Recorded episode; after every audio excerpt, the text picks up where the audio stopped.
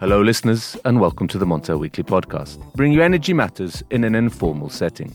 This week, we return to France. It's been quite a week for the country's nuclear plants.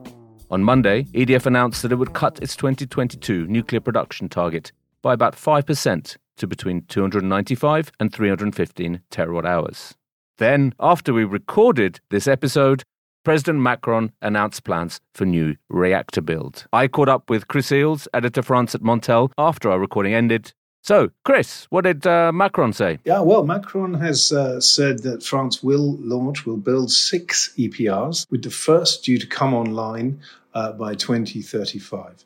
Uh, he also said that they would study options to build eight more reactors in a horizon of by 2050 in line with carbon targets. He also said that um, he wanted uh, EDF to extend all of its reactors, or as many reactors as possible, beyond 50 years of running times. And that would have to be in line with France's Nuclear Safety Authority, ASN. That's quite uh, interesting. He also talked about a massive development of renewable energy, saying that they would increase solar targets by tenfold by 2050 with an aim of installing 100 gigawatts of solar capacity um, by uh, targeting 40 gigawatts of offshore wind by the same time. France will put in place new regulation of the sale of EDF's nuclear output, which means replacing the current system. The current system is called ARENH. So they will replace that, where under this system, EDF is uh, must sell output at 42 euros to rivals in France. Um, those are the major uh, major points, I think. There's also a reiterating in a billion euro investment in, in SM small reactors and uh, investments in hydrogen, which he's already has already mentioned in the past. Brilliant, Chris. Thanks very much for updating. You know, um, updating the podcast. And now, listeners, back to our earlier recording, helping me to discuss France's targets, the new output target in particular was Chris, who you've just heard, but also Paolo Coghe, who's the CEO of Aquasmatics.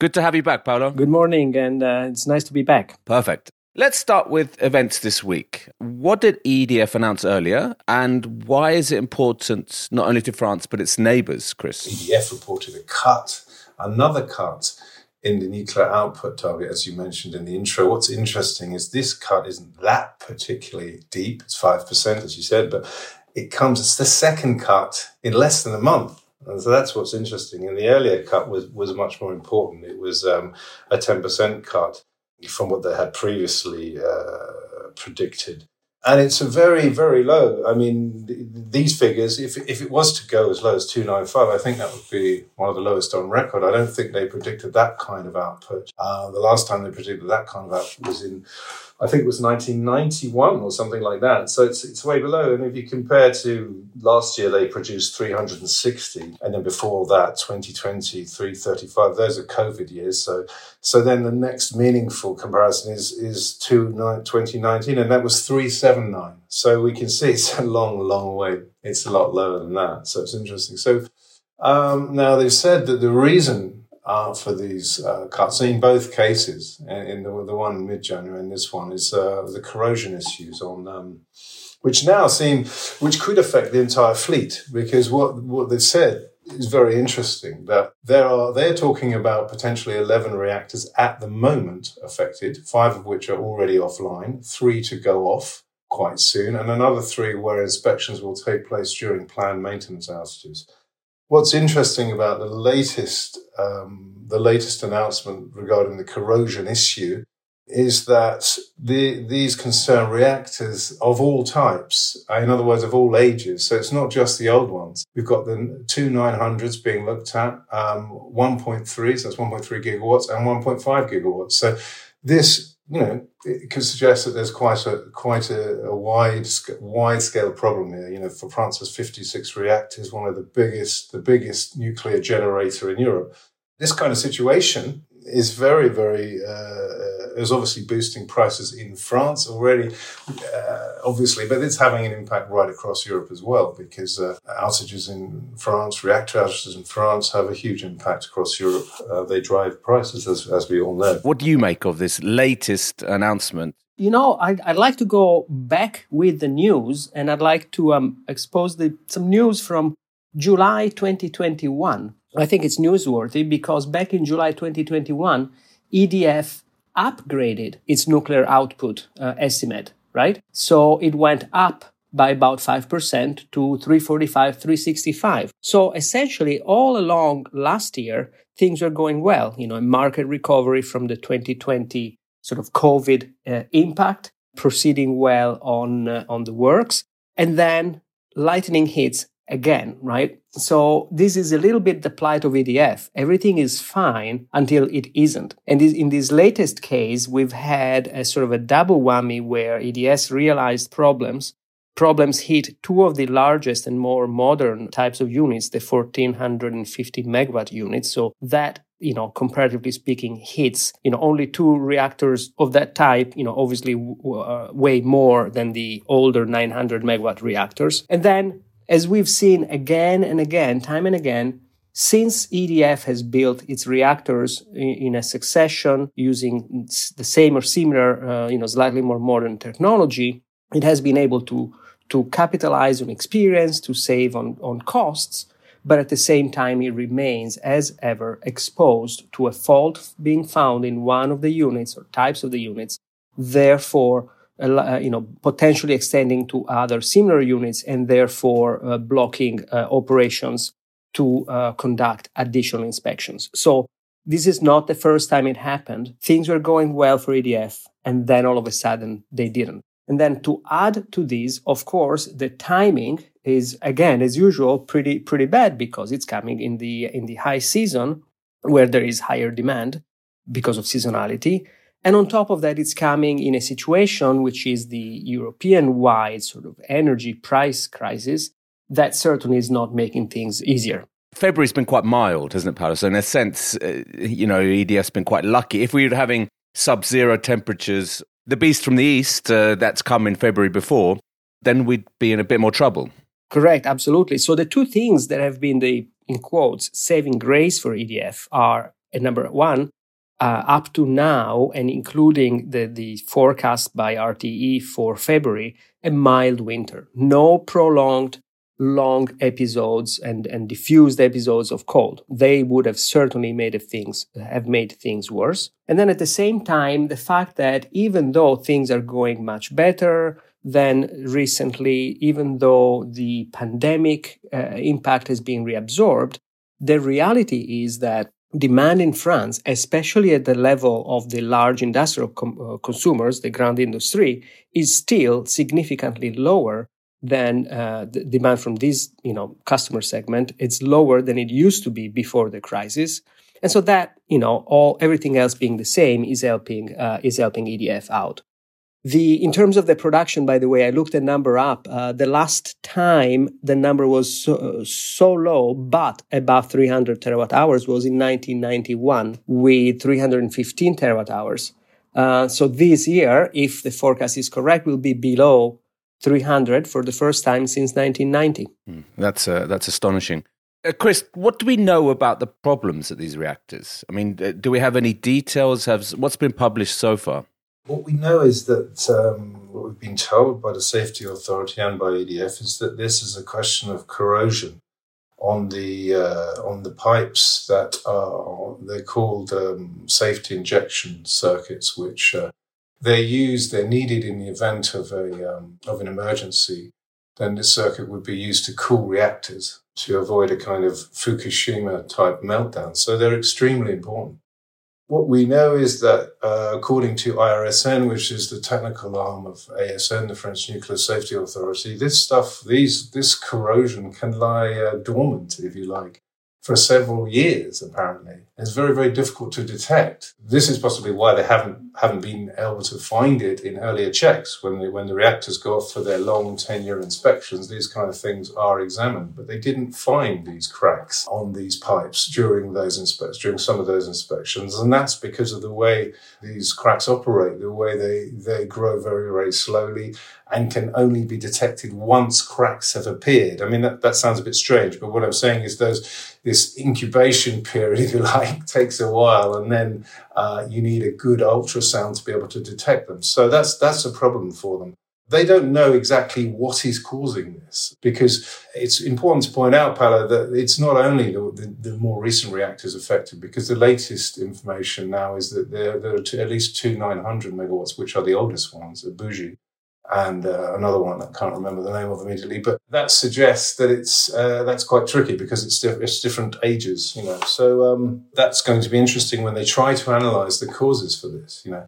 I understand. Well, I, from IRSN, I also know that there have been cases. This is not the first time it's happened. There have been 150 cases elsewhere in the world in the past. Um, I don't know exactly where, but these are these reactors are designed in America, so it might be uh, interesting to uh, probe uh, um, the Americans to find out what they know about this issue. Mm, and I'm sure some we have some reporters on the case. Uh, Can I just add and more in general, you know, emphasis and concern for the nuclear industry are skewed towards say system safety, right? First and foremost, at the expense of production and efficiency. So whenever there is a problem, you know, they'll pause everything to make sure that the problem is investigated appropriately, right? And if EDF already obviously does this, in case EDF was not compliant or less than compliant, there is plenty of regulatory bodies for the nuclear industry in France that would force EDF to take the appropriate measures. And therefore, when things, when faults like this happen, one should not be optimistic in terms of how uh, you know long uh, it will take to um, solve the problem. The other thing, sorry, Richard, just to add is that on, on the on the time taking to deal with these issues, yeah, it's not clear what the what the cause is. So that's obviously a problem. Secondly, where they are doing repairs, where they are they are actually carrying out repairs at Civaux, where the the first place they found this corrosion, and that's taking months, and that that that reactor has been extended you know months and months and months, and that's because of, of the time needed to repair uh, the pipes. So it's a, it's a very complicated issue and, and lengthy and it will require lengthy does require lengthy outages. That, that was going to be my next question, guys. But uh, about the duration and the uh, the expected return of these these reactors that are going to be online. I mean, could there be a case? You said last year, Paolo, that EDF upped its its forecast for annual output. Could there be a case of saying it might have to reduce further? It is a possibility. Again, a lot, a lot depends on a little bit on luck, so to speak, right? So a, a milder March and February would would help, uh, as well as uh, you know perhaps a little bit of a break for uh, EDF on the technical side. But if everything regarding these and all types of outages goes according to to what we've seen in the past, I would not be expecting outages to be certainly to be shorter than already announced, possibly a little a little longer. It, it, it's it's really difficult to be able to tell, you know, if and how much. But uh, you know, if one could only say, you know, longer or shorter, I would say longer. And then whether that leads to a decrease in in annual forecast, again, I think EDF will work really hard to make sure that does not happen but uh, you know we'll we'll have to see in uh, in a couple months you know how things how things are proceeding before we can say whether EDF will further reduce their um, their target down. Absolutely, I think we'll we'll you know be waiting on the results of a lot of the, these tests. But Paolo, if I can also ask you what you know, France has historically been a, a net exporter, but in the fourth quarter last year. It flipped to being a net importer. What do you expect to, to, to happen in the, in the coming months? To my memory, the only other time that that France uh, was meaningfully importing is during the sort of cold snap episode in January February 2012, where for a few days there was a lot of really cold weather over a very wide area of Europe, and France was, you know, once again in a, in a position of need in the in the winter. But other than that, France, throughout the period, you know, if you go back, you know, 10, 15 years or more, has always been an exporter on the strength of its nuclear generation. Now, this is a period where this strength is coming, you know, is, is under challenge, so to speak, because of the combined effect of the pandemic, as we said, the long uh, lived problems that EDF has been dealing with that have to do with the reduction of, of its workforce, i.e., in terms of engineering capability, and the, I'm not going to judge over the ambitious, the very ambitious uh, program, the Grand Carénage pro- program, which has, you know, um, is, is been done so that the decennial visits, the 40, you know, the fourth 10 year visits to extend the lifetime of these nuclear units uh, are being carried on, right? Which, which is a very crucial point uh, as we move, you know, as we look forward to 2030 and beyond, right?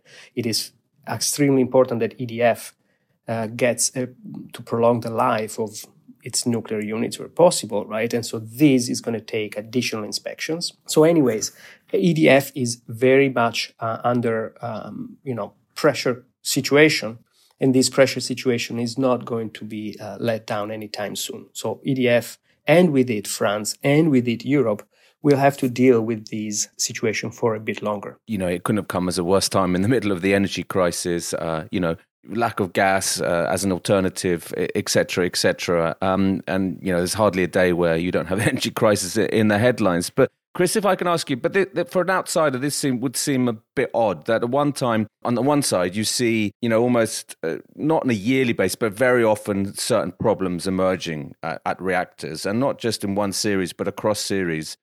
But yet, at the same time, they're prolonging the lifetimes of these reactors. You know, this this does seem a bit odd this is sort of continuing what Paolo is saying. You know, these these problems are, are long lived. You know, uh, there's a lot of pressure on EDF because they're trying to extend reactors, and as reactors age, the problems get worse. You know, that that that, that is that is very true, and that's the situation that France finds itself in. Um, it has a policy of extending reactors. That's that's really what it does because uh, uh, they don't plan to to to close that many, uh, and, and, even that plan to close 12 more reactors by 2035 looks very very shaky now. It looks it looks uh, a lot of analysts, and I don't know what Paolo thinks it is, but say they probably won't meet that target. But it's a question of aging and a lot of pressure on them. That the, these 10 year visits have all been extended as they find more and more issues.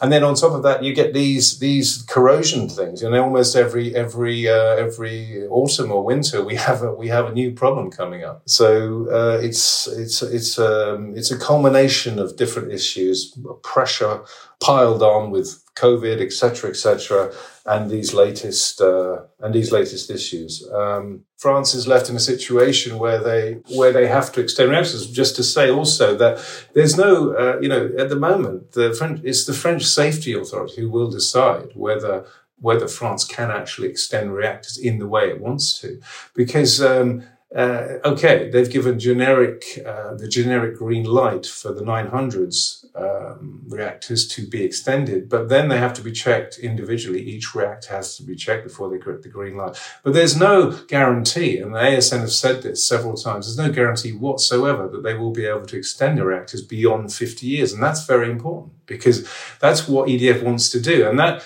that puts them in a quite a crunch situation, I would argue, because they can't extend reactors if they can't extend reactors, they're having difficulty building new ones, as we as we know about. They can't. They don't have. They're way behind in their renewable targets. This looks like some kind of a crunch.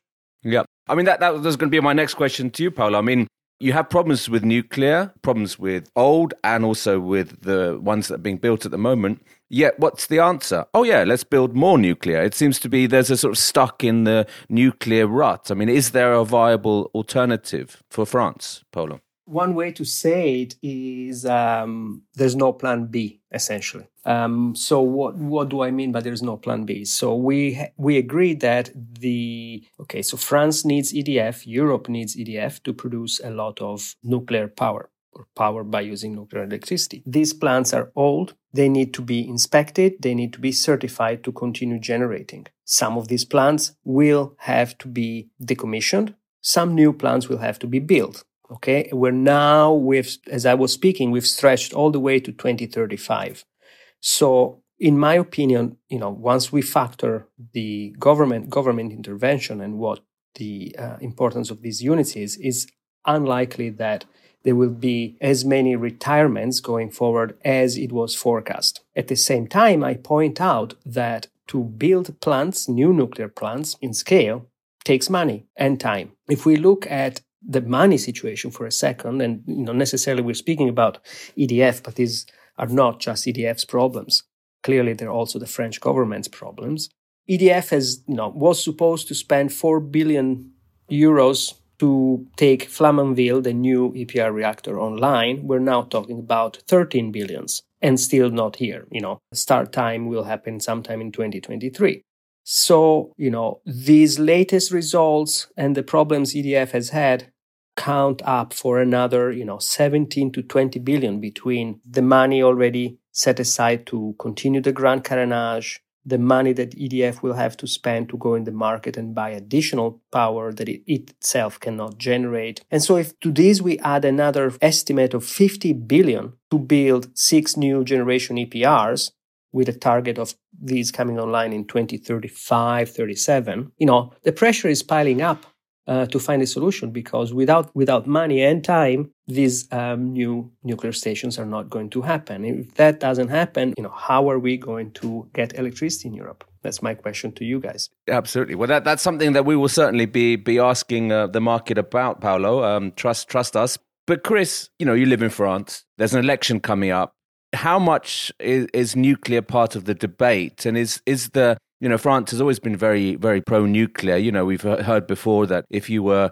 anti nuclear, you're almost anti French. What's the status now in terms of the election campaign? Are, are, the present problems being talked about at all? Yes, yes. I mean, the, the, you know, the energy policy, energy French energy policy is part of the uh, election campaign that's ongoing. You know, we're less than less than three months away now, um, so it, it is it. people, candidates are wheeled out on the radio programs and on the TV to air their views, you know, on this issue. And nuclear, nuclear comes into it because obviously the energy crisis, the price crisis is a big deal. It's a big deal all over Europe. And what does that mean in France? Well, then you start talking about nuclear policy. Uh, but what you have in France is a situation where it's almost like, uh, well, you have a situation, it's right versus right, it looks like. Right, right, I don't mean as in right and wrong, I mean as in right and left. The front runners are on the right. Let's put it that way. I mean, well, okay, uh, let's call Emmanuel Macron a centrist, then centre right, if you like. But the, the, his main opponents, it seems, at the moment, are on the right, and they, uh, you know, they, they, they, uh, some of some of their ideas are quite uh, interesting, um, possibly even entertaining. Like, uh, you know, Marine Le Pen of the far right, uh, Front National or whatever they're called now, um, would would actually take down wind parks that are already operating. You know, as well as have a moratorium wind, for example. But what I'm saying is the right in general wants to build new reactors. That's they they don't seem to uh, have they don't seem to do they necessarily understand what they're talking about? That that's a good question. Do they know about the details of nuclear policy? Um, I think this is a question tied in with sovereignty, perhaps wrongly, independence, stuff like that, climate change. These these these kind of uh, words and topics are banded around and do politicians who uh, occasionally poke their noses into uh, French energy policy actually understand what they're talking about? I don't know if they do, you know. Um, but um, it is right versus right in a way that uh, is possibly very wrong. And um, uh, you have got a situation where it looks like um, today. I mean, you know, this, well, you know, France, by the time you hear this, France will have announced new, uh, perhaps more details on its nuclear, um, new nuclear program, the first in over 30 years, uh, with potentially up to 14 new EPRs being talked about. But, you know, these are just plans. They're just being talked about. EDF has already said it's very difficult for them to do anything uh, unless they have uh, financial backing from the state and new regulatory measures. You know, I mean, they, they, they Levy himself said this not very long ago. You know, um, so so uh, you know the plans about 14 reactors, unless there's some kind of state backing, major state backing, and regulatory change changes that won't happen. They can't do it. They can't actually do it. EDF. They don't have the clout, the financial clout to do it. But anyway, um, these me- these issues are talked about in France. I don't know how how deeply or how or how accurately, but they are on the agenda. And as things stand, France looks like it's the next next president will probably sign sign off these new nuclear reactors. You know, um, because obviously uh, Macron can't do it unless he becomes president. And uh, even though he's the front runner, uh, he still hasn't uh, said he's running for as a candidate. Paolo, the you know the sums you mentioned as well, the 17 billion, the, the 50 billion for, for new build. These are eye-watering sums. And uh, if I was a you know renewables developer or you know in, in building wind or, or, solar farms in France, you know I'd, I'd, be weeping in despair. I mean, what's the the outlook for for renewables? Um, growth in France? I think the outlook, despite everything, is is good because even though this energy crisis has expo- uh, exposed the fact that you know some of the projections about having you know a fully renewable Europe are are, are a little bit of a let's say that they're unrealistic at the moment, right? That what that means is that nuclear will still be needed, but it does not mean that we're not going to proceed with more environmentally friendly uh, goals and therefore proceed with uh, with renewables. So nuclear needed, not going away, but renewables also see a bright a bright future in France and uh, um, you know and alongside uh, Europe. Have you had any made any forecasts or analysis of the place of nuclear in France energy mix? I mean, will it st- stick around the seventy percent mark, or will it fall down to fifty as it planned to do a few years ago? So I've not done any specific analysis of of this of this topic, but what I can tell you is that it will be not as strong. You know, again, it takes time, right? Looking at how electricity is supplied will take time for nuclear to, you know, go off being the major producer, right? And at the same time, the growth of renewables is starting from a relatively speaking low place, especially in France. So th- that growth will continue will continue unabated. Um, I don't think we're going to go back to the days of, you know, the sort of like glorious uh, 30, you know, between 1945 and 1975 in Germany, eh, sorry, in Germany, in France, where after the, the, the war, there was a rebuilding, you know, industry rebuilding, you know, eventually nuclear, nuclear um, industry built up and so on and so forth. We're not, you know, those days are a bit in the past, but what we do and we'll see is a continuation of nuclear because France cannot do without nuclear, and neither can Europe without French nuclear to a large extent. Paolo and Chris, thank you very much for joining the Montel Weekly podcast. Thanks. Thank you. So, listeners, you can now follow the podcast on our own Twitter account, aptly named the Montel Weekly Podcast. Please direct message any suggestions, questions, or you know, let us know if you if you think you have a good idea for a guest on the show. You can also send us an email to podcast at montelnews.com. Lastly, remember to keep up to date with all that's happening in energy markets on Montel News. You can subscribe on Apple Podcasts and Spotify or wherever you get your podcasts from. Thank you and goodbye.